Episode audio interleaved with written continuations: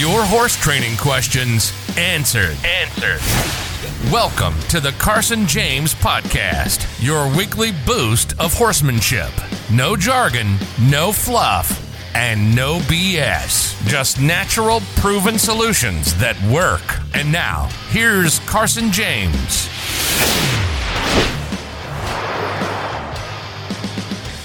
Hey, and welcome to the podcast. Uh, we've got a question from Jack here. It says, uh, My horse is hesitant when it comes to crossing water. A lot of the times he will jump it. What are some things I can do to help this?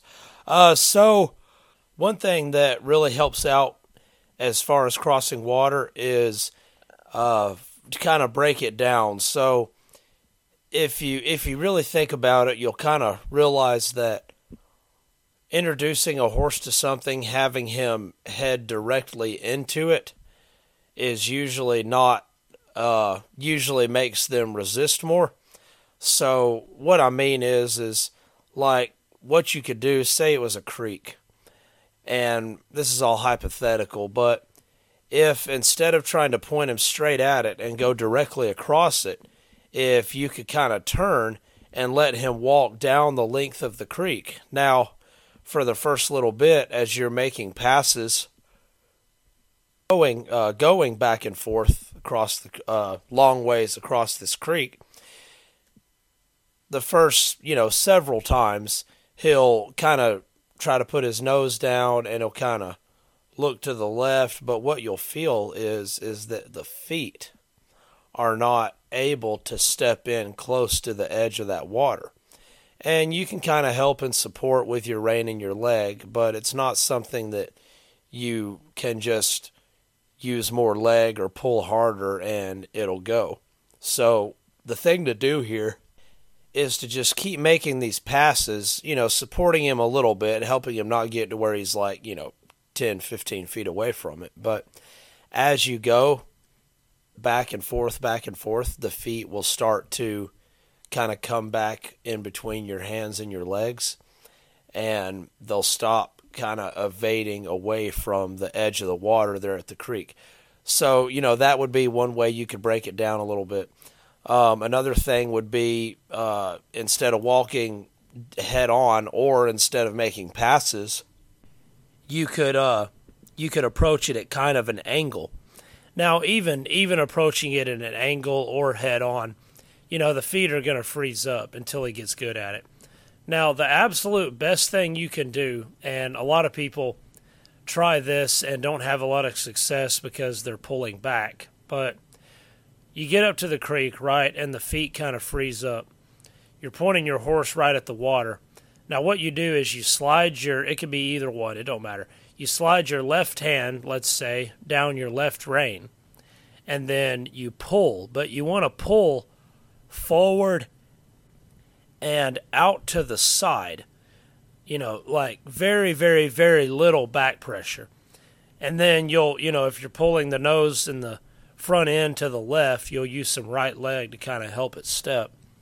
And at some point there, you'll feel that front end step over to the left a little bit. And then you'll feel the front, then you switch. You slide your hand down the right rein, pull out, not back and you just pull the front end to the right a step or two, not turning all the way around, just, you know, one or two steps. You're basically just unlocking those front feet. And pretty quick, you get it where you can just have him kind of step left, step right, step left, step right, step left.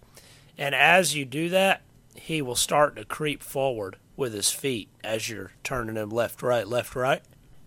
And you can keep on working this and you know, it might it might be a good idea to be ready to make your reins really loose in case he wants to drop his head down to kind of examine it. You know, that's all good stuff. Uh, you can start off with a tarp, you know, getting him really good at crossing that. Still kind of an obstacle. Uh, now, the kind of the deeper side of all of this is, you know, through all of the groundwork and everything you do, if you really think about it, you're trying to teach your horse to easily move his feet in a certain way without any bracing of the feet, without any bracing of the neck, without any bracing of the mind, without any bracing of the body. So, you think about it, what happens when a horse comes up to water? Well, he braces up in everything. He braces in his head, he braces in his body, braces in his feet, and they all feed off of each other, you know. So, the deeper side of this is when you can get your horse really good and loose at groundwork, really light to side passing, really light to your leg. You've built a horse in this scenario that's in a habit of always being really loose and unlocked in his mind and his body and his feet and just everything. So that alone is going to really, really help. That alone, if you have that, you won't have to do a whole lot of what I'm talking about to of what we talked about to get him to cross the creek in order to get him to walk across it. Now you might say, okay, well, what if you know? What about when he jumps? If he does jump it, give him his head and let him. You know, at least he's trying, and then just turn him around and go back through again. And you know, even if he jumps it eight times, that's great. After a little bit of everything we've talked about, he will get to where he walks right through there.